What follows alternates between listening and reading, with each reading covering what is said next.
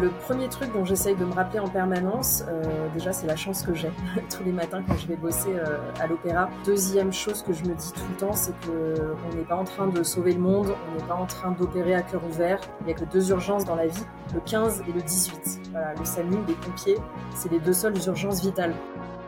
Bienvenue sur Comment faire kiffer les gens, le podcast qui plonge au cœur du monde du divertissement et de la création d'expériences inoubliables. Pour vous inspirer, j'interviewe des artistes, entrepreneurs et créatifs derrière les événements, concepts, spectacles et lieux originaux afin de comprendre comment ils en sont arrivés là, en apprendre plus sur leur quotidien et leurs astuces pour créer des moments qui font vibrer les gens. Bonjour à tous, euh, bienvenue dans ce quatrième épisode de Comment faire kiffer les gens. Aujourd'hui, on accueille euh, Charlotte Goupil-Lebré. Je suis très heureux de l'avoir avec moi. C'est la régisseuse de scène de l'Opéra National de Lyon, qui est le deuxième opéra de France. Elle va nous expliquer un petit peu son métier qui est assez peu connu, mais qui est primordial pour l'expérience du public à l'opéra. Salut Charlotte, euh, j'espère que tu vas bien. Salut Morgane, je suis ravie d'être là, ça va super et toi? Ça va, ça va. Ce que j'ai pas dit dans mon intro, c'est que tu es aussi podcasteuse. Tu as aussi ton, ton podcast qui s'appelle Opéra Mon Amour. Donc euh, après cet épisode, je vous inviterai à aller voir, aller voir ça aussi. Il y aura tous les liens. Euh, donc euh, c'est une, consoeur, disons, par rapport à, par rapport à moi, qui explore les, secrets de l'opéra et, qui vous euh, invite à, surtout y aller, à découvrir ce, milieu qui est, au final assez peu connu. En tout cas moi, en tant que, que jeune génération, c'est peut-être quelque chose que j'ai pas assez expérimenté. Et c'est pour ça que ce podcast, cet épisode est super intéressant. Donc, euh, je, te propose, un peu comme tous les autres invités, euh, bah, de te présenter, de nous présenter un petit peu ton parcours et ton métier pour en arriver euh, là où tu es aujourd'hui. Ben avec plaisir, je m'appelle donc Charlotte, j'ai 34 ans et tout a commencé quand j'étais petite. J'ai eu vraiment la chance d'être inscrite très jeune à des activités de théâtre et de musique. Et très très vite, c'est devenu ma passion et la scène et l'univers vraiment de la scène musique, théâtre est vraiment devenu ma passion. Et j'ai eu beaucoup de chance car mes parents m'emmenaient beaucoup au spectacle. Et, euh, j'allais voir des spectacles de toutes sortes. Alors ça allait du, spectacle vraiment d'orchestre symphonique, euh, au spectacle de danse, au spectacle de théâtre. Et moi, les spectacles qui me faisaient le plus vibrer quand j'étais petite, c'était les spectacles euh, où plusieurs arts étaient mélangés. Je me souviens que j'adorais les comédies musicales, j'adorais aussi les, les, opéras, évidemment, j'adorais les, les ballets, euh, où il y avait de la danse, de la musique. Et euh, ce qui me faisait le plus kiffer quand j'étais petite, c'était les spectacles d'humour musical. Les spectacles d'humour musical, en fait, c'est des spectacles euh, comme le Quatuor, par exemple, ou la Framboise Frivole. C'est des spectacles où sur scène, il y a des musiciens classiques. Et en fait, ils font les cons avec leurs instruments, ils font des blagues, ils, mélangent vachement les genres et les styles.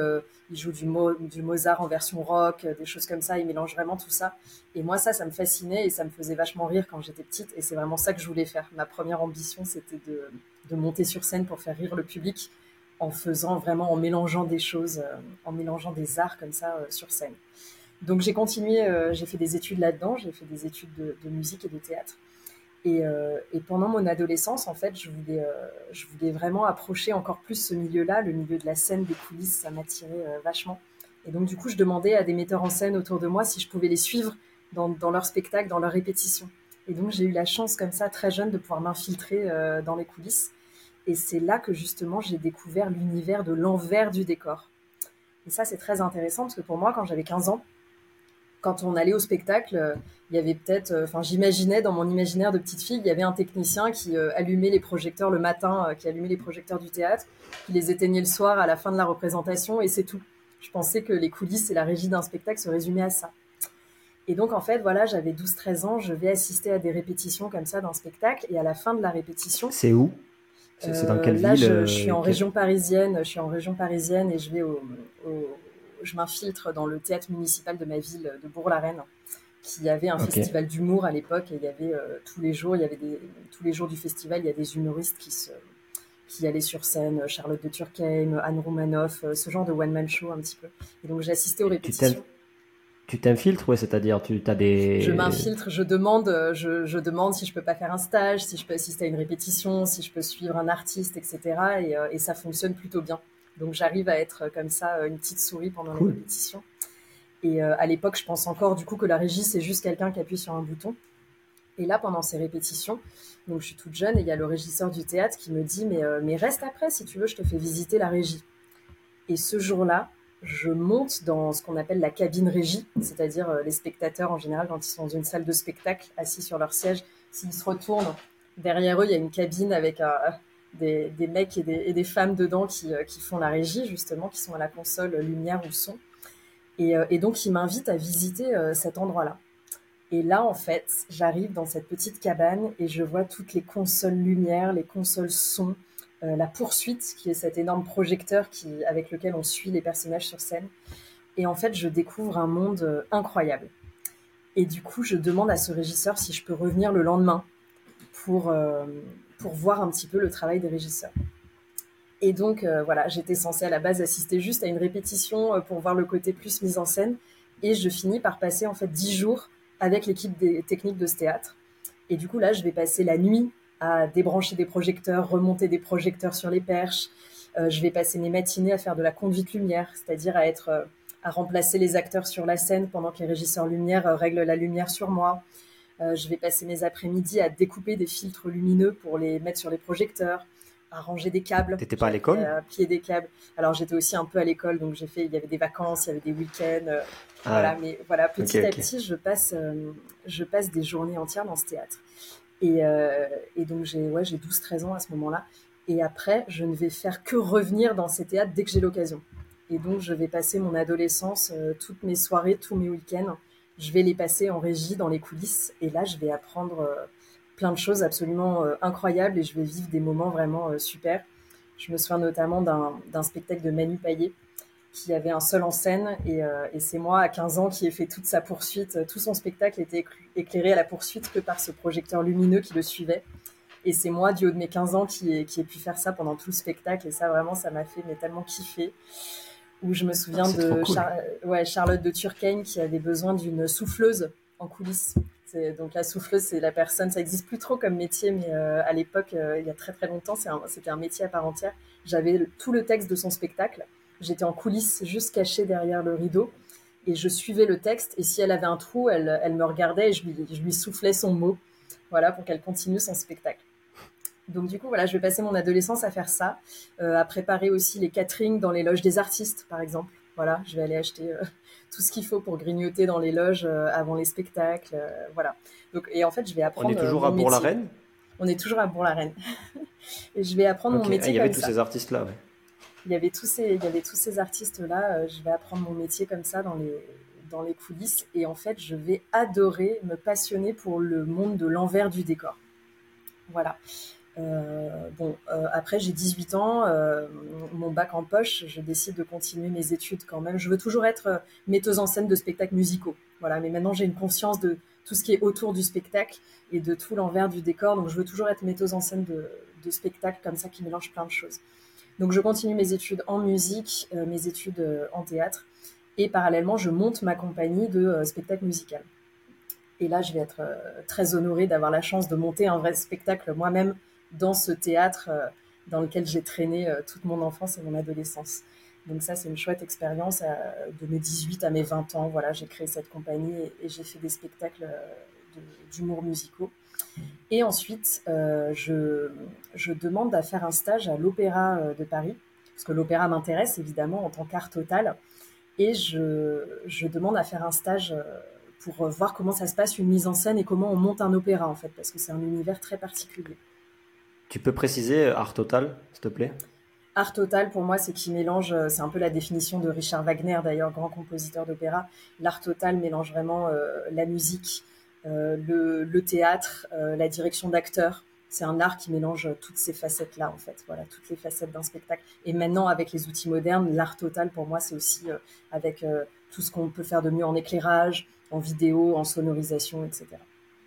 Voilà, donc du coup, le lieu de l'art total, c'est quand même l'opéra dans lequel on a le plus de moyens pour, euh, pour créer ce genre d'énormes spectacles. Donc je fais un stage à l'Opéra Bastille. Et, et, là, à l'Opéra Bastille, euh, je découvre un métier extraordinaire qui sera du coup, euh, qui deviendra mon métier et que je lâcherai plus jamais, qui est la régie de scène d'opéra. Donc la régie de scène d'opéra, en fait, ce sont ces, ce sont ces personnes qui, sont, qui assistent à toutes les répétitions d'un opéra Alors quand on répète un opéra, il faut savoir que d'abord il y a 4-5 semaines dans un studio de répétition. C'est-à-dire on n'est pas sur la scène principale, on est dans un studio qui a en général les dimensions de la scène. Et euh, là, on, le metteur en scène en fait crée son spectacle. Voilà, c'est vraiment le travail d'artisanat de dire bah voilà mon, spectacle je vais le faire comme ça, tel personnage va être placé à tel endroit, euh, la scénographie ça va être comme ça, euh, les mouvements vont se faire de telle manière, etc. Donc le, régisseur de scène, la régisseuse de scène est avec le metteur en scène pendant toute cette phase de création du spectacle. Et la régisseuse va noter sur sa partition absolument tout ce que le metteur en scène veut voir être mis en place euh, techniquement dans son spectacle. Très concrètement, le metteur en scène va dire euh, tiens, bah, pile sur le fa dièse, euh, je veux qu'il y ait tout d'un coup les deux murs du décor qui s'ouvrent comme ça, et il y a quelque chose qui va arriver du sol et qui va monter comme ça avec un personnage dessus, et en même temps, il y a un oiseau qui va descendre du ciel comme ça par les cintres, il y a un effet de fumée qui va arriver, et la lumière va passer du vert au rouge sur le si bémol de la mesure d'après. Voilà. Donc moi, quand le metteur en scène me dit ça, euh, mon rôle de régisseuse, c'est de tout transcrire techniquement. Ok, il veut que son mur s'ouvre sur le fa dièse. Ça veut dire que trois mesures avant, il faut commencer à, euh, désécuriser le mur, puisque le mur euh, est, mis avec des, petits plots pour éviter qu'il bouge pendant la répétition. Donc du coup, trois mesures avant, il faut enlever ces petits loquets pour que le mur puisse bouger. Il faut que six mesures avant, il y ait des machinistes qui se placent derrière les murs pour commencer à les étirer, etc. Et voilà, moi, je vais faire un peu la chef, la chef d'orchestre de tout ça et organiser tout ce qui se passe euh, pour que l'action se produise euh, au bon moment. Voilà, ça, c'est le travail de répétition. Parce que si on euh, résume, entre guillemets, tu contrôles son, lumière, décor avec des tops. C'est toi en fait qui, qui coordonne tout le monde lors d'une représentation et si jamais euh, il y a des choses qui se passent mal, euh, c'est, je dirais pas que c'est ta faute, mais en tout cas, c'est, c'est, c'est une vraie responsabilité que tout soit bien calé avec tous les gens. Donc, j'imagine qu'après, tu as, un micro. Ça se passe comment, en fait, pour communiquer alors, avec ces ça. gens pendant, pendant la salle de répétition, j'ai mis tout en place dans ma partition. Et en fait, la finalité, c'est que sur scène, quand on va être en spectacle, moi, je vais avoir un, un casque comme ça. Je vais être relié à toutes les équipes et je vais envoyer les tops sur la musique, j'ai ma partition euh, sous les yeux. Oui, tu lis la partition. Je suis le chef d'orchestre, je lis la partition musicale. C'est ce qu'on disait en off, ouais. Tu, tu sais pas une régie de spectacle, euh, d'humour, etc., où c'est euh, lumière son, c'est que là, tu es une vraie musicienne à la base. Alors c'est ça la, spécificité, la spécificité du métier de régie de scène d'opéra, et c'est un métier qui existe vraiment nulle part ailleurs, c'est que c'est un métier pour lequel il faut donner des tops par rapport à une partition musicale. Et donc évidemment c'est un métier de musicien parce qu'il faut bien maîtriser la partition à la base. Et effectivement, en spectacle, je suis reliée à toutes les équipes techniques. Euh, parfois, ça représente 100, euh, 150 personnes hein, dans les coulisses parce que euh, les maquilleurs, les maquilleuses, les habilleuses, habilleurs, accessoiristes, son, lumière, vidéo, son, etc. les personnes qui sont dans les cintres, c'est-à-dire qui font tous les mouvements, toutes les manœuvres qui vont du haut vers le bas, les machinistes qui sont dans les dessous, qui font toutes les manœuvres qui arrivent depuis le dessous de scène. Tout ça, c'est coordonné par la régisseuse qui envoie les tops précis. Voilà. Et donc de découvrir ce métier à l'Opéra Bastille, en fait, ça a été la révélation parce que euh, c'est vraiment le métier euh, qui cadre la création artistique. Voilà, le, de manière très schématique, le metteur en scène serait un peu la personne toute euh, fofolle qui a plein d'idées, etc. Le visionnaire ou la visionnaire. Exactement. Et le, la régisseuse est là pour le cadrer et lui dire non, mais en fait là, ton effet, il va falloir le répéter pendant les deux heures de répétition. Et puis là, c'est la pause. Et puis là, la musique, de toute façon, la, fin de la musique, c'est là, donc euh, ton effet, il doit être fini avant. Voilà, donc la régisseuse est là vraiment pour cadrer, et moi j'aime bien ce côté euh, cadrer et mettre le cadre, parce que finalement je trouve que ça, enrichit la création artistique. Quand on a un cadre assez, précis et assez bien fait, le metteur en scène est, vraiment plus libre de créer à l'intérieur de ce cadre et un petit peu autour de ce cadre, mais ça, le, sécurise en tout cas, et il peut se concentrer uniquement sur sa création. Il y a quelqu'un qui est là pour faire tout le travail. Euh, carré à côté. Voilà. Et puis la, régisseuse de spectacle, c'est aussi celle qui organise tout le planning de répétition. Euh, le metteur en scène va me dire bah, demain j'ai envie de travailler l'acte 2 et moi je vais pouvoir dire ok tu veux travailler l'acte 2 du coup il n'y a pas tel personnage dans l'acte 2 donc pendant ce temps-là moi je vais lui faire faire un essayage costume ou euh, du coup on va le convoquer un petit peu plus tard que les autres. Comme ça il peut faire une pause etc c'est moi qui fais un peu ce casse-tête euh, d'organisation. Ok. On, va revenir sur le métier, les, interactions avec, avec toutes les personnes en backstage parce que c'est super intéressant. Euh, juste pour l'audience qui peut-être est, pas connaisseuse d'opéra, et c'est pas grave, c'est l'occasion d'eux justement. Est-ce qu'on peut reschématiser comment se passe un opéra, ce qui ce qu'il y a à l'intérieur, parce que là tu parlais de dessous de scène, de, des cintres, de, de, pas mal de choses. donc ouais, comment ça se passe en opéra? Et si je dis pas de bêtises, on en a parlé en off. Euh, notamment à l'Opéra de Lyon, vous avez 3-4 gros spectacles par an que vous répétez, c'est ça? Les deux questions. Euh, à l'Opéra de Lyon, on fait 8 grosses productions par saison plutôt. On est plusieurs régisseurs, on est deux régisseurs, euh, ah. deux, trois régisseurs, plus des intermittents à se partager le travail. Mais une production d'opéra, depuis la première répétition jusqu'à la dernière représentation, ça dure à peu près deux mois et demi. Voilà, c'est deux mois et demi de travail. alors comment ça se passe dans un opéra? Deux mois et demi de travail de répétition et de, et de spectacle, mais au moins un an, voire deux ans à l'avance, le metteur en scène doit déjà créer son projet et proposer ce qu'on appelle une maquette. Il fait sa remise de maquette un an à l'avance, c'est-à-dire qu'il va, il va créer sa scénographie en tout petit dans une petite boîte à chaussures un petit peu. Il va dire voilà, moi, ça va se passer euh, en fait dans un, dans un laboratoire et puis euh, le décor sera comme ça, sera blanc et noir et puis il y aura tels effets. Et puis moi, le personnage principal, je le vois de telle manière j'ai envie de, dire ça dans l'œuvre, j'ai envie de faire un sous-texte qui sera plutôt ci et ça. Le metteur en scène a réfléchi bien en amont à son projet. Au moment où moi j'arrive, euh, le metteur en scène sait déjà un peu ce qu'il veut faire. Les décors ont été construits par les équipes de construction de l'opéra. Ça, ça a pris bien plusieurs mois. Hein, donc ça fait déjà 6-7 mois que les équipes sont au travail pour construire le décor. Et voilà, au moment où moi j'arrive, euh, les chanteurs, même eux-mêmes, ont déjà préparé leur partition, ils connaissent déjà l'ouvrage par cœur, ils connaissent leur rôle, etc. Et au moment où j'arrive, c'est la première répétition. C'est la première fois que tous les acteurs, tous les solistes, euh, tous les maîtres d'œuvre se retrouvent ensemble dans la même salle. Et là, hop, le travail va commencer. Allez, première scène, acte 1, scène 1. Qu'est-ce qu'on fait? Qui se place où? Euh, Comment quelle, quelle direction d'acteur on donne? Voilà. Et à partir de là, quatre semaines de répétition en studio deux semaines de répétition sur scène. Et là, sur scène, on découvre le, décor grandeur nature, donc ça change des choses, il y a encore des choses à répéter. On ajoute tous les éléments techniques, on ajoute la lumière, on ajoute euh, les effets son, on ajoute le maquillage, on ajoute les costumes. Et euh, la dernière chose qu'on ajoute, finalement, c'est l'orchestre, parce qu'à l'opéra, euh, dans la fosse d'orchestre, il y a un orchestre complet. Alors effectivement, les, premières répétitions, on les fait avec piano, parce que ce serait un peu trop compliqué, un peu trop mhm. cher d'avoir un orchestre tous les jours avec nous pendant quatre semaines. Donc du coup, l'orchestre arrive euh, finalement presque à la fin de ce processus de création. Et quelques jours après, une fois que l'orchestre est là, que tous les éléments sont mis en commun, ce sont les représentations, on n'attend plus que le public. Et là, ça joue, un spectacle d'opéra, ça joue en gros entre, entre 8 et 10 fois. Ok. Et ça dure en moyenne euh, une représentation? Une représentation, alors ça dépend, il y a vraiment des opéras de, de toute euh, taille. Je dirais qu'un opéra en moyenne, ça dure deux heures et demie, deux heures et demie, trois heures. Mais bon, y a, les opéras de Wagner peuvent durer jusqu'à 5, 6 heures. Et il y a aussi des opéras, souvent les opéras plus contemporains, qui peuvent durer même euh, une heure et quart, une heure et demie. Ok, d'accord.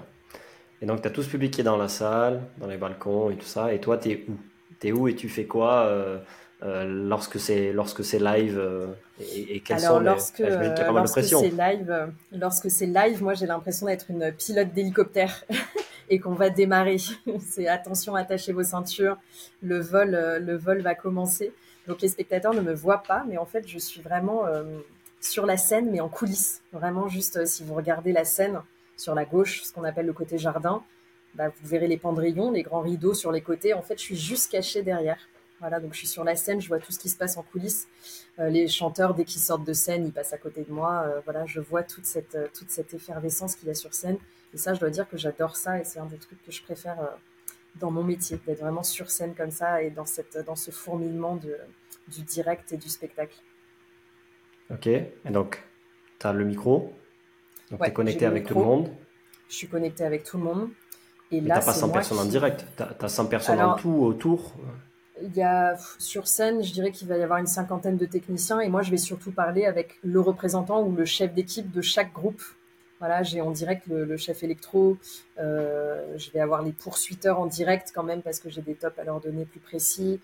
Euh, je vais avoir le pupitreur en direct, c'est celui qui envoie les effets lumière, le chef machiniste. Euh, voilà, s'il y a des s'il y a quelqu'un qui gère des actions dans, dans les dessous de scène, bah, je vais l'avoir aussi en direct. j'ai quand même pas mal de monde pas mal de monde. J'ai aussi le régisseur d'orchestre qui est dans la fosse d'orchestre, à qui je dois donner un top départ pour le lancement de, l'accord de l'orchestre. Euh, j'ai la régie des chœurs. Les artistes du chœur, ils ont aussi une régie à eux pour savoir quand ils entrent en scène, quand ils arrivent, est-ce qu'ils ont bien fini leur maquillage, est-ce qu'ils sont en place. Et je suis même reliée aux agents d'accueil, à toute l'équipe qui accueille le public, par exemple. Voilà. Parce que je me coordonne avec eux pour dire, OK, le public est entré dans la salle, on ferme les portes, on éteint la lumière, on peut lancer le spectacle. C'est moi qui coordonne tout ça, toutes ces étapes-là qu'on appelle le, protocole en fait. J'imagine qu'il y a pas mal de rythmes, non? Comment ça se passe? C'est genre euh, top lumière, top, euh, top son, top orchestre. Euh, tu dis ça Alors je, je, dis presque ça. je peux pas dire ça. Pourquoi? Parce que un top, c'est de la musique classique. Hein. c'est très précis. C'est vraiment sur un poil de double croche, donc il faut que, il faut que les choses soient très très timées. Donc du coup, euh, on a inventé le mot top. Effectivement, quand on dit top, on doit appuyer sur euh, l'opérateur doit appuyer sur son effet et envoyer son effet. Et euh, pour savoir quel effet on doit envoyer, tu dois dire le nom de l'effet avant de dire top. Parce que si je te dis top rideau, bah, en fait, tu peux pas envoyer ton rideau sur le voilà. Donc c'est plutôt en fait ce qu'on dit. D'abord, on fait une attention pour que les gens se préparent je vais dire par exemple, mon début, mon protocole, c'est toujours ça. Je vais dire attention pour la salle au noir, ça veut dire euh, baisser les lumières. Attention pour la salle au noir. Un peu plus loin, attention pour l'annonce portable. Vous savez, c'est les annonces qu'on entend dans les théâtres. Merci d'éteindre vos portables. C'est des annonces enregistrées que je top aussi. Donc attention pour le noir, attention pour l'annonce portable, attention pour l'accord de l'orchestre, attention pour le rideau. Et après, je vais dire au noir top, rideau top, euh, voilà, et j'envoie tous euh, tous mes effets comme ça. Et après, pendant. dès que la personne entend, là, elle fait, elle fait son action ou, elle, ou il y a aussi une mesure d'écart ou quelque chose comme ça? Non, non, non, elle, fait son, euh, elle fait son action tout de suite. Elle fait son action tout de suite. Et alors, souvent, dans peut-être un, petit décalage, des fois, d'une seconde. Quoi, alors, c'est ça, parfois, il faut, je sais qu'il faut anticiper d'un quart de seconde entre le moment où je dis top et le moment où on voit réellement l'effet sur scène. Donc, ça, c'est à moi de doser, de doser avec ma voix pour dire top vraiment pile au bon moment. Et puis, je suis euh, yeux dans les yeux avec le chef d'orchestre. J'ai un petit retour vidéo où je vois vraiment le chef d'orchestre qui fait sa, sa battue avec sa baguette. Et moi, je suis vraiment, j'ai l'impression d'être une instrumentiste dans la fosse d'orchestre. Je suis des yeux le chef d'orchestre parce qu'il y a des choses, je fais vraiment ce qu'on appelle au fond du temps, ou alors un tout petit peu avant le temps, ou alors un tout petit peu après le temps, ou alors si, si par exemple j'ai un effet lumière qui est pile sur la première note, je regarde vraiment le chef d'orchestre dans les yeux parce qu'au moment où il fait sa levée comme ça pour dire oh, on y va, et ben je suis avec lui quoi. Voilà, il faut vraiment que je sois hyper euh, hyper synchro avec lui. Et ça arrive qu'il y, ait plusieurs tops en même temps ou c'est justement Oui, ça arrive, euh, ça arrive hyper souvent parce qu'évidemment, toute la technique euh, pour que ce, pour que ce soit fluide, c'est très souvent qu'à la fin d'une scène, il y a à la fois un changement de décor et à la fois un changement de lumière. C'est hyper courant, donc du coup, il y a, il y a souvent plein d'effets en même temps ou alors les, les effets qui sont des grosses cassures de rythme, qui sont sur des notes comme ça, très. Tout d'un coup, ça change et tout d'un coup, on passe en lumière rouge, tout d'un coup, il y a un truc qui s'ouvre dans la scène. Et là, du coup, je donne tous les effets en même temps. Donc, du coup, euh, le, topage va ressembler à euh, attention pour euh, effet lumière numéro 106, en même temps qu'effet machinerie 12, en même temps que vidéo 17. Pour vidéo son et lumière, top. Voilà. Et là, je donne le, top vraiment à tout le monde en même temps. Il faut prendre en compte rien que le temps de le dire. Donc ça, ça prend du temps par rapport à la mesure. Et ensuite, du coup, de le dire au bon moment, etc. C'est... Bah exactement. Tu as la musique, la spécificité de la régie, c'est que tu as vraiment tout plein plein d'informations qui t'arrivent euh, en même temps et il faut du coup traiter la priorité. Tu as la musique qui continue, donc il faut toujours que tu aies un, œil sur la musique pour effectivement moduler ta voix, avoir le temps de donner toutes tes attentions avant et avoir vraiment le mot top sur la bonne double croche. Et parallèlement, euh, tu as aussi des gens qui viennent te parler en direct, te dire zut, tel chanteur, il n'est pas encore remonté du maquillage, on est en retard sur ça, on a perdu un élément de costume, j'ai pas mon accessoire. Voilà, tu as des gens qui viennent te donner euh, ce genre d'informations aussi qu'il faut traiter. Ou alors, euh, j'ai une panne sur tel projecteur, tu peux prévenir le chef électro que, etc. Voilà, j'entends ça. J'entends aussi bien, par exemple, des agents d'accueil dire zut, on a un malaise dans la salle, il faut appeler le médecin de salle. voilà, il y a plein de, plein de choses comme ça. Les chanteurs qui sont coincés dans leur loge, qui descendent. Voilà, il y a plein d'infos qui m'arrivent comme ça et il faut doser la priorité. Ouais, j'arrive pas à voir le. Si tu peux nous éclairer le, la fréquence, si tu veux, de, des tops par rapport à aussi la fréquence des, des discussions que tu peux avoir avec tous ces gens-là. Parce que là, moi, tu me dis ça, j'imagine que bah, toutes les secondes, tu fais quelque chose, tu es euh, à droite, à gauche tout le temps, ce qui doit être peut-être un peu le cas, mais c'est peut-être pas autant rythmé que ça, non? Alors, ça dépend vraiment des projets. Ça dépend des projets. Si tu as un opéra où euh, c'est assez statique, tout le monde est en scène tout le temps, il n'y a pas beaucoup d'accessoires, pas beaucoup de changements de décor. Ça peut être un effet lumière toutes les 3-4 minutes à peu près, et entre ça, j'ai 3-4 minutes sans rien. Ouais, en fait, l'effet lumière, c'est un effet lumière global pour une scène, c'est ça, et il est enregistré pour plusieurs minutes, enfin, dans leur machinerie à eux, quoi. Oui, oui, oui, voilà. Et du coup, moi, j'ai un top toutes les 3-4 minutes, ça arrive. Après, il y a des moments, par exemple, où pendant 3 minutes, c'est très intense et je vais avoir 25 euh, tops en 3 minutes, euh, avec des tops euh, qui sont ensemble, des moments hyper dangereux à bien regarder et tout ça. voilà, il y a vraiment des moments très, très, très condensés et parfois, il y a des moments où pendant ouais, 4-5 minutes, j'ai rien à faire. Mais ça va jamais au-delà de 4-5 minutes. Enfin, il n'y a rien à faire, il faut quand même suivre et il y a peut-être des, des, sollicitations pardon, qui arrivent. C'est ça, il faut suivre, il faut quand même anticiper. Oui, alors c'est ça qui est génial, c'est qu'on est sur du spectacle vivant. Donc euh, moi, c'est ça que j'aime, c'est que chaque soir, c'est différent. Chaque soir, euh, le tempo du chef va être peut-être un tout petit peu différent, ou le soliste sur scène va faire quelque chose d'un peu différent, qui va, changer un petit peu des choses. Euh, voilà, et puis parfois, il faut prendre des décisions d'urgence, évidemment. J'ai une petite anecdote d'un soir de spectacle où il y avait, à la fin d'une scène, il y a le rideau qui, qui se chargeait, ça veut dire qu'il se baissait. Le rideau se baissait il y avait la musique qui continuait dans la fosse. Voilà, on avait une sorte de musique de transition qui durait 30 euh, secondes.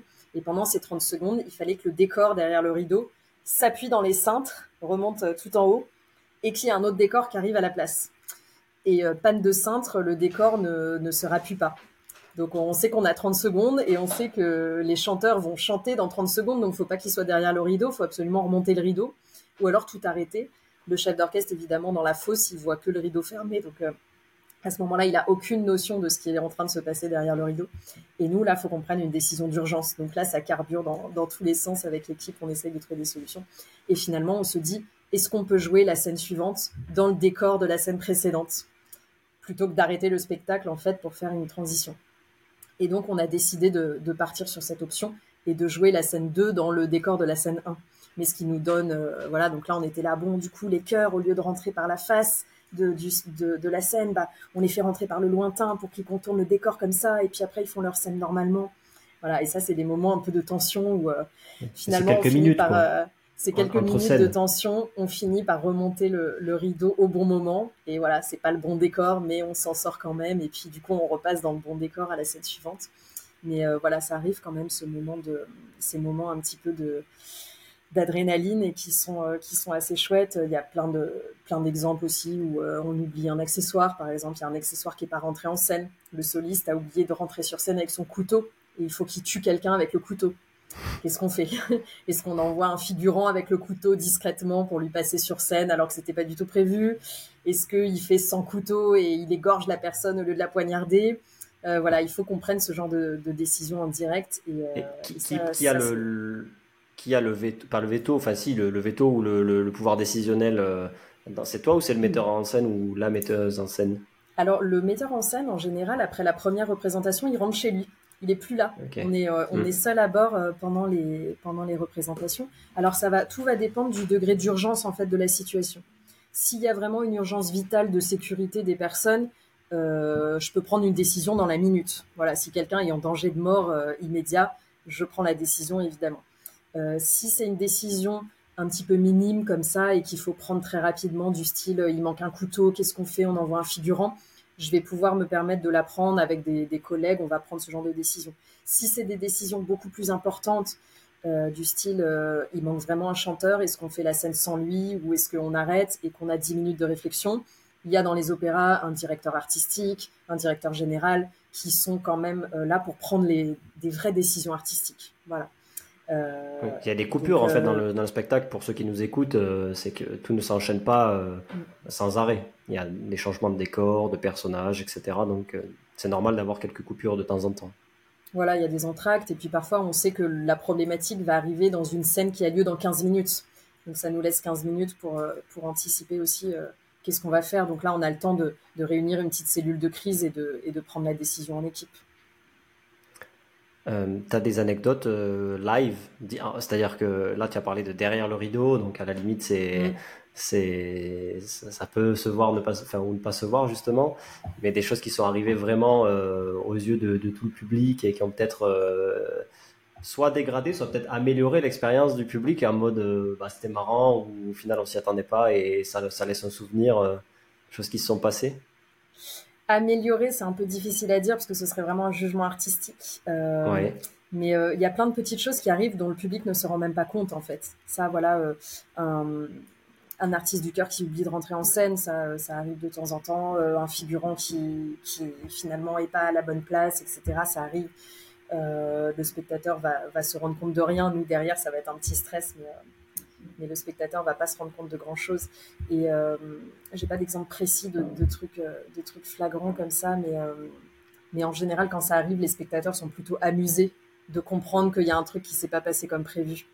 Euh, c'est pas un spectacle sur, lequel j'ai travaillé, mais un collègue me raconte toujours cette anecdote dans Werther avec la soliste qui, qui, doit caresser la tête du chanteur qui est en train de pleurer face à elle et tout ça. Et au moment où elle lui caresse la tête, en fait, son, son bouton de manche se coince dans la perruque du chanteur. Et donc, en fait, elle, sans faire gaffe, dans une scène hyper dramatique, elle enlève la perruque de son collègue. et ah donc ça, voilà, les spectateurs, visiblement, ont, ont beaucoup ri. voilà, mais bon, alors c'était un moment dramatique, c'était pas du tout le moment pour perdre sa perruque, mais, euh, mais voilà, ça, ça met un, ça met un petit stress à, toute l'équipe, euh, à toute l'équipe maquillage perruque qui est censée bien bien coller les perruques et voilà, ça, ça arrive, mais bon, c'est pas, c'est pas dramatique et en général, ça fait bien rire le public. Là, ça fait 10 euh, ans, 11 ans que tu fais ça, non? C'est ça Ça fait 13 ans que c'est mon métier. 13 ans, j'étais, il me manquait 2 ans. 13 ans que c'est ton métier.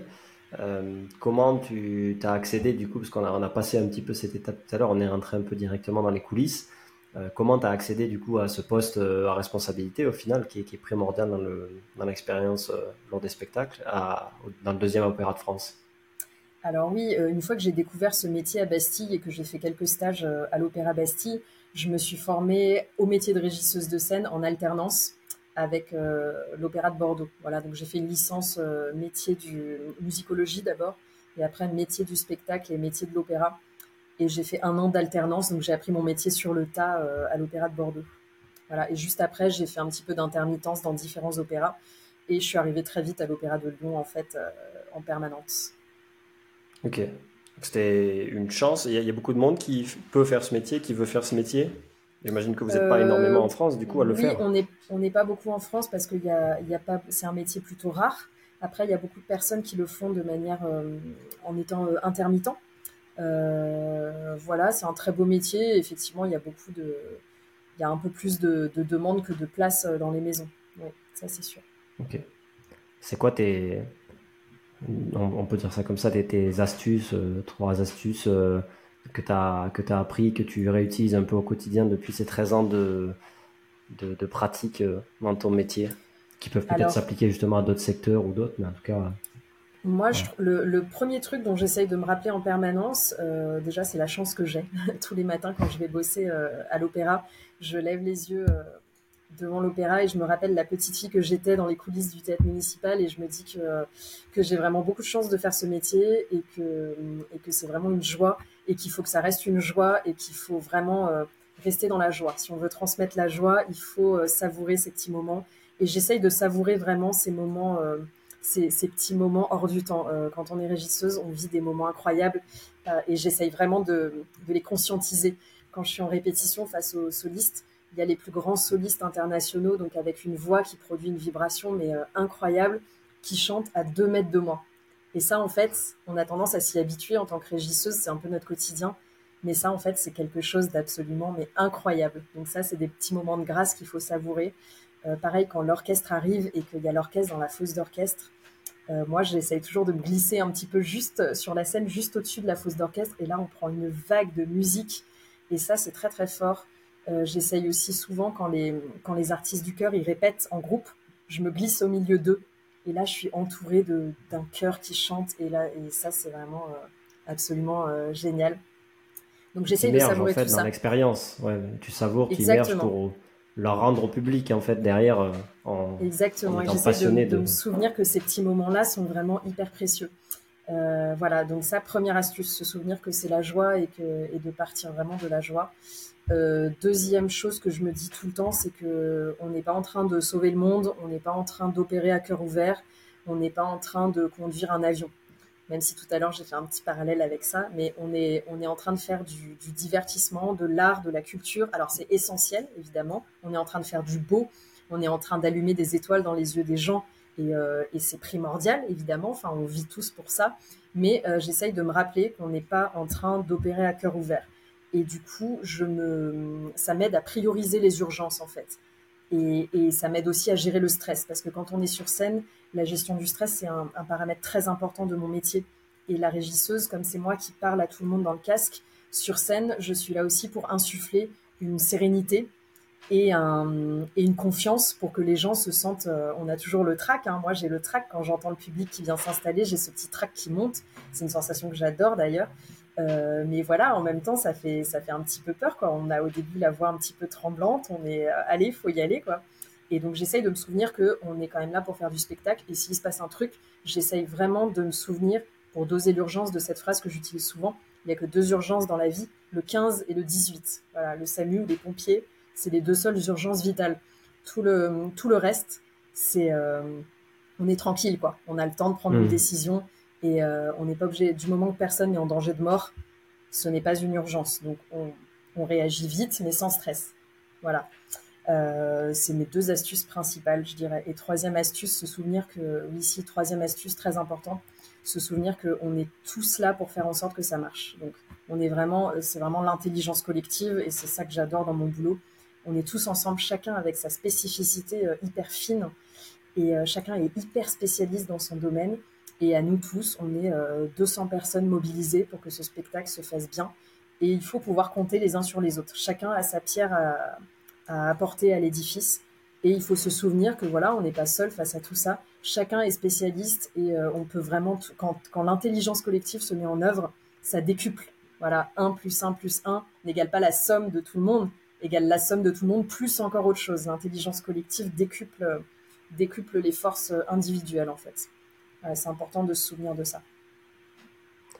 Ok, très bien. Bah, c'est trois bonnes, trois bonnes astuces euh, que les, auditeurs pourront peut-être euh, garder pour eux.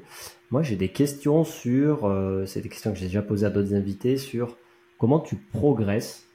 Peut-être c'est le moment, je sais pas où tu veux parler de ton podcast, c'est pas prévu, on n'est pas là pour faire la promo non plus, c'est pas sponsorisé, mais je pense que c'est un des moyens quand même de, de, de progresser. Tu en as peut-être d'autres aussi parce que il y a le quotidien, tous ces spectacles à préparer, etc. Euh, qui, il n'y a pas de routine, je pense, mais en tout cas, voilà, il y a une sorte de, de, de, machine qui est en place. Et où est-ce que tu trouves le temps justement de, progresser et comment tu fais? Enfin, Si tu as envie de progresser aussi, parce que peut-être que tu as envie de rester là tranquille. Euh, non, mais tu as raison. Comme ça. Et moi, c'est ce qui, mon métier, c'est beaucoup des intermittents qui le font. Ils ont la chance de changer de maison, euh, de changer de maison d'opéra hyper régulièrement, de rencontrer plein de nouvelles personnes. Moi, je suis euh, pas coincée parce que j'adore ça, mais je suis dans la même maison d'opéra depuis 12 ans. Et bon, après, tous les deux mois et demi, c'est une nouvelle équipe de metteurs en scène qui arrive et tout ça, donc c'est toujours fascinant. Mais malgré tout, je te rejoins, je trouve ça hyper important de, de progresser au quotidien. Moi, je suis absolument passionnée par les conditions de travail et comment on fait pour que justement euh, on réunisse les bonnes conditions pour l'émergence de cette intelligence collective. Je suis absolument fascinée par ça. Euh, voilà, et je suis, euh, je fascinée aussi par les relations avec les gens. Donc j'aime beaucoup me nourrir des autres. Et d'ailleurs, j'aime toujours penser que la relation doit toujours primer sur l'objectif. On est tous, enfin, on va, je fais un petit peu de philo, mais on va tous mourir. On est tous là on va tous mourir à, la fin de notre vie. On est tous là de manière vraiment euh, éphémère. Et en fait, tout ce qu'on fait, tout ce qu'on fait de factuel n'est finalement qu'un prétexte pour en fait les, venir nourrir les relations qu'on crée les uns avec les autres. Voilà. Euh, le travail est un prétexte à l'épanouissement. Euh, ce qu'on veut créer, chaque projet qu'on construit n'est finalement qu'un prétexte à la relation. Et je pense que ce qui est très important dans la vie, c'est de venir nourrir ces relations. Euh, voilà, quelque part, les spectateurs qui viennent à l'opéra, l'objectif, bon, ok, ils veulent voir un opéra, mais en fait, ils veulent voir un opéra parce que ça crée des relations, parce que c'est une magie que tu vas pouvoir partager avec les autres. Voilà. Mhm. Et je pense que c'est toujours bien de se rappeler ça et qu'il faut venir nourrir la relation et euh, pas au détriment de l'objectif, parce que je trouve que nourrir la relation finit toujours par servir l'objectif. Mais je pense qu'il faut jamais euh, sous-estimer, pardon pour les petits, les petits bruits, il faut jamais sous-estimer de prendre soin des relations. Voilà. Donc en fait, tu parles de management là et de leadership au quotidien, de, progresser là-dessus pour toujours savoir mieux travailler, être bien au travail et, en fait que tout le monde puisse donner le meilleur de soi-même, c'est ça. C'est ton axe de progression. Mais, voilà, mais ça marche pour tout. Plutôt que d'essayer de se dire j'ai envie d'être la meilleure régisseuse du monde ou j'ai envie qu'on fasse le meilleur spectacle euh, du monde. Euh, non, nourrissons la relation. Est-ce qu'on a plaisir à travailler ensemble? Est-ce qu'on a plaisir à partager avec les spectateurs? Est-ce qu'on a plaisir Est-ce que ça vient vraiment du cœur ce qu'on est en train de faire? Est-ce qu'on a plaisir à être ensemble à ce moment-là? Et ça, je pense que ça viendra nourrir notre objectif. Et ce serait faux de faire passer l'objectif en priorité. Voilà. Euh, je suis d'accord donc du coup, pour progresser, je me sers, euh, je me sers beaucoup de ça et, euh, j'essaye aussi de, développer d'autres projets. Euh, je suis plutôt quelqu'un de, créatif et j'aime bien faire, faire d'autres choses. Je suis très sensibilisée d'ailleurs à, à, la crise que traverse le spectacle vivant en ce moment et d'ailleurs les opéras parce qu'il n'y a plus de budget dans la culture. Alors là, on est dans des considérations beaucoup moins poétiques, mais il y a beaucoup moins de budget dans la culture, donc il y a beaucoup de baisse de subventions. Euh, il y a des conditions de travail qui se détériorent. En ce moment, les intermittents du spectacle, c'est aussi un, gros sujet qui est sur la table et leurs droits sont en train de, baisser. Euh, voilà, donc je trouve ça très, très important, moi, de se mobiliser sur ces questions et c'est des choses qui me, qui me portent beaucoup et, auxquelles je m'intéresse beaucoup. Euh, mhm. Et du coup, j'essaye de créer des, projets qui, qui, vont en lien avec tout ça. Je suis très sensible au fait que, alors c'est pas trop le cas à Lyon, mais dans d'autres salles, les gens désertent un petit peu l'opéra.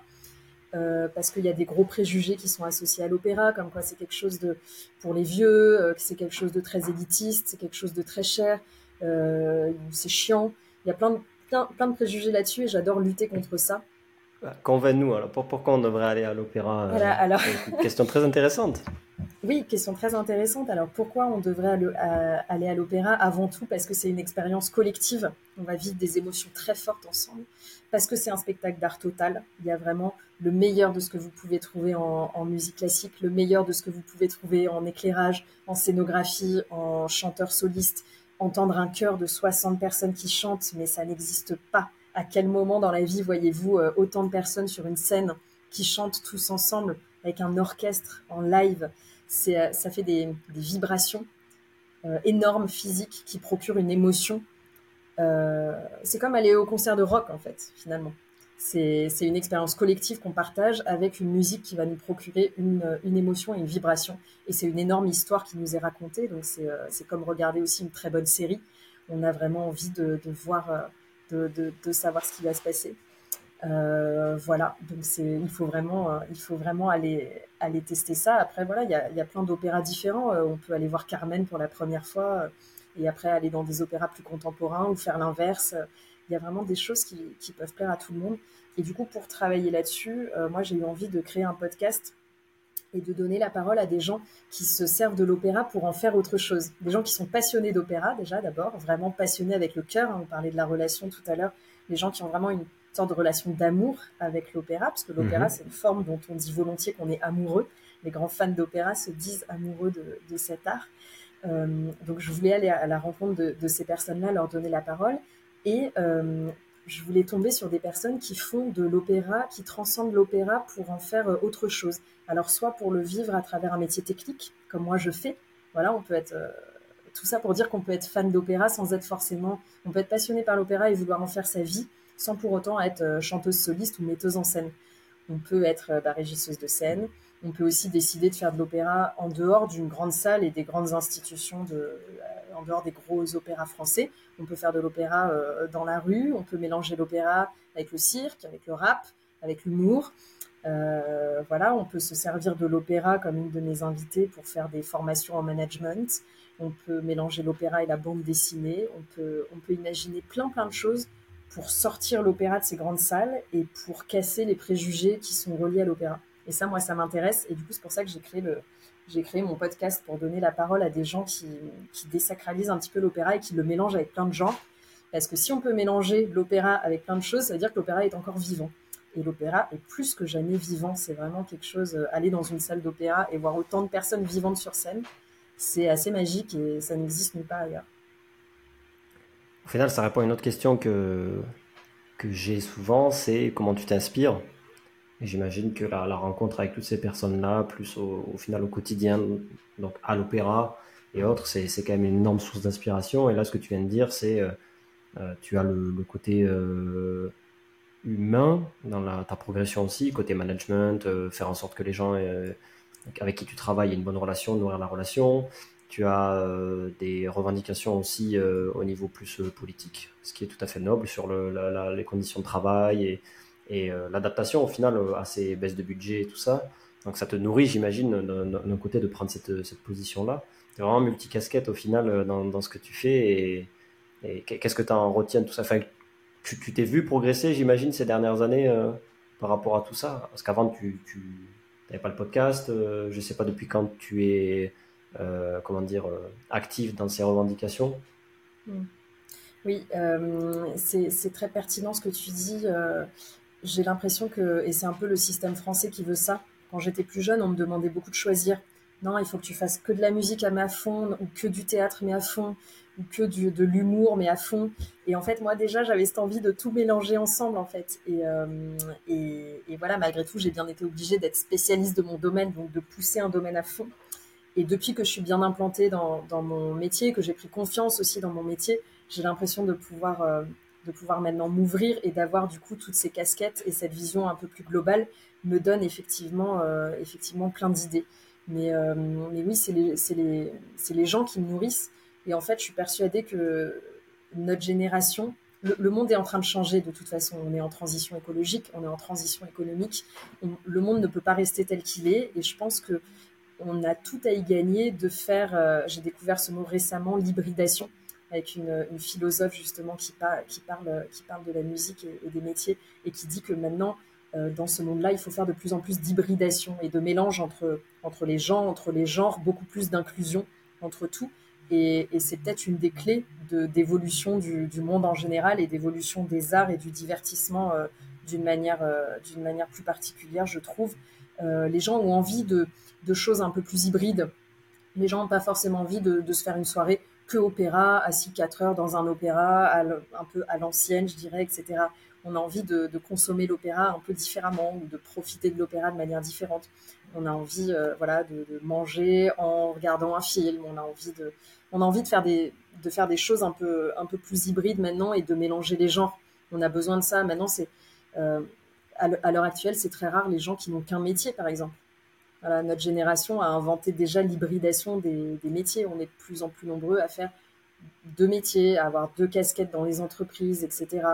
Euh, voilà, il y a plein de startups qui font, qui font des choses comme ça, qui mélangent, qui des genres et qui mélangent des outils. Et, c'est bien. Et je pense que le divertissement doit prendre le, doit prendre le pli et doit rentrer dans, dans ça et se réinventer un petit peu. Et c'est vrai que c'est hyper riche en fait.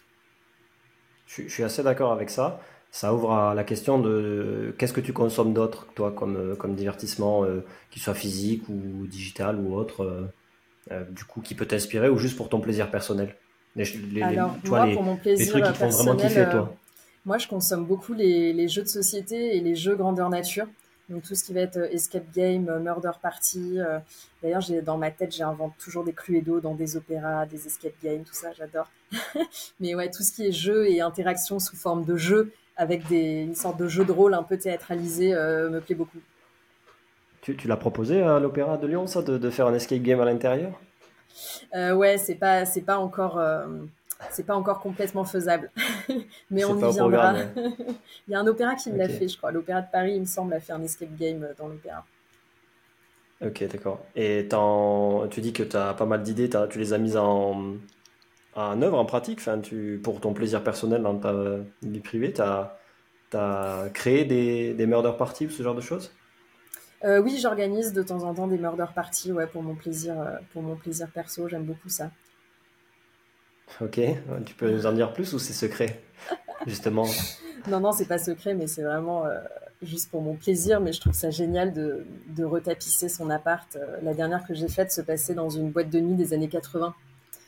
Et euh, j'avais euh, vraiment retapissé mon appartement pour l'occasion avec une, boule à facettes, etc. J'avais mis du, papier cadeau euh, avec plein de couleurs années 80 sur les murs pour faire un nouveau papier peint en fait. Et c'est vrai que c'est génial ce côté transformation et pendant toute une soirée on est ailleurs quoi. Et je trouve qu'il y a un plaisir dans le côté le préparer. Tu mets vraiment mille ans à le préparer pour deux heures de, plaisir de jeu, mais en fait, ça fait partie du plaisir de préparer ça. Ouais, tu parles de l'évasion, c'est un peu ça, enfin de d'être ailleurs quoi pendant, pendant un moment et, c'est un peu le, but de ce podcast c'est de faire parler les gens qui, qui nous font un peu aller ailleurs quoi donc et puis, en plus c'est ça qui est bien dans le, le, divertissement la culture que tu fasses une murder party ou que tu assistes à un opéra ou que tu sois en coulisses en train de faire un opéra en fait, tu es en train de faire quelque chose ensemble avec des gens. Et ça, c'est des émotions très fortes, en fait, et qui, qui relient les gens. C'est comme euh, quand tu as passé une semaine en colonie de vacances, tu as l'impression d'être meilleur ami euh, pour la vie avec les gens que tu viens de rencontrer depuis une semaine. En fait, c'est juste que tu as, vécu des moments très forts. Et à l'opéra, on ressent beaucoup ça. Comme on est ensemble dans la galère, on est ensemble sur des répétitions qui finissent à 23 heures, on est ensemble dans les, dans les moments où ça marche pas, mais on est aussi ensemble dans les moments de trac, dans les moments où ça fonctionne on est ensemble au moment où on se dit euh, allez toi toi toi pour la première euh, merde parce qu'on se dit merde avant les spectacles et ça c'est des moments très forts qui soudent beaucoup les gens et qui apportent des émotions euh, très fortes en fait et, et voilà ça c'est la vie est faite pour pour vivre ce genre de moments très cool très cool et garder son âme d'enfant aussi ah. Pardon, il y a eu un petit, un petit décalage. C'est très important de garder son âme d'enfant. Moi, en tout cas, ça, c'est ce que j'essaye de, de, faire au quotidien, d'être sérieux, mais pas sérieux. Tu vois, c'est dans le sens où il faut de l'insouciance, il faut de la, jovialité. Et, mais euh, au fond, on est sérieux dans ce qu'on fait. Et dans les relations humaines, c'est important de garder son âme d'enfant, comme tu, disais tout à l'heure. J'allais enchaîner euh, du coup sur la question de ton rêve professionnel euh, par rapport à ton métier. Donc, ça fait 13 ans que tu es à l'Opéra National de Lyon, que tu es régisseuse de scène, avec plein de projets à ton actif, de, l'engagement à côté, le podcast.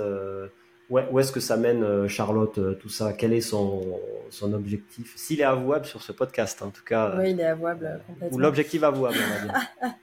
le rêve avouable. Je, je n'ai pas d'ambition au sens enfin, je, je n'ai pas d'ambition si ce n'est celle de, de, de, kiffer toujours autant mon travail, de kiffer autant les gens que je rencontre et de me nourrir et d'avoir toujours plein d'idées. Je n'ai pas d'ambition d'évolution professionnelle. Je me vois bien faire ce métier toute ma vie. Euh, voilà, parce que c'est vraiment le métier qui me correspond. Euh, mais c'est pas pour autant que euh, j'ai pas envie de le renouveler. Voilà, j'espère que toute ma vie je vais réussir à le, à le renouveler, à trouver d'autres manières de le faire, à rencontrer des gens qui vont m'apporter beaucoup. Voilà, j'ai des, des, ambitions que mon podcast fonctionne, évidemment, ça m'apporte, ça me nourrit beaucoup de faire, de faire tous ces projets ailleurs. Et j'ai l'ambition de contribuer et d'amener ma petite pierre à l'édifice sur tout ce qui est conditions de travail dans le spectacle vivant. Et, et voilà, cet engagement peut-être un petit peu plus politique aussi que j'ai. voilà, j'ai l'ambition de, de, faire en sorte que le monde soit juste un tout petit peu meilleur grâce à juste ce petit caillou que je vais apporter en plus. Voilà. Ok, très cool je, ne suis pas assez connaisseur, moi. Est-ce qu'il y a des, des, lieux, des opéras euh, dans le monde où tu aimerais bien exercer, même si c'est une pige, tu vois, de se dire, euh, tiens, j'ai fait euh, la régie de scène, je sais pas, Paris, Vienne, New York, j'en sais rien, je connais pas assez.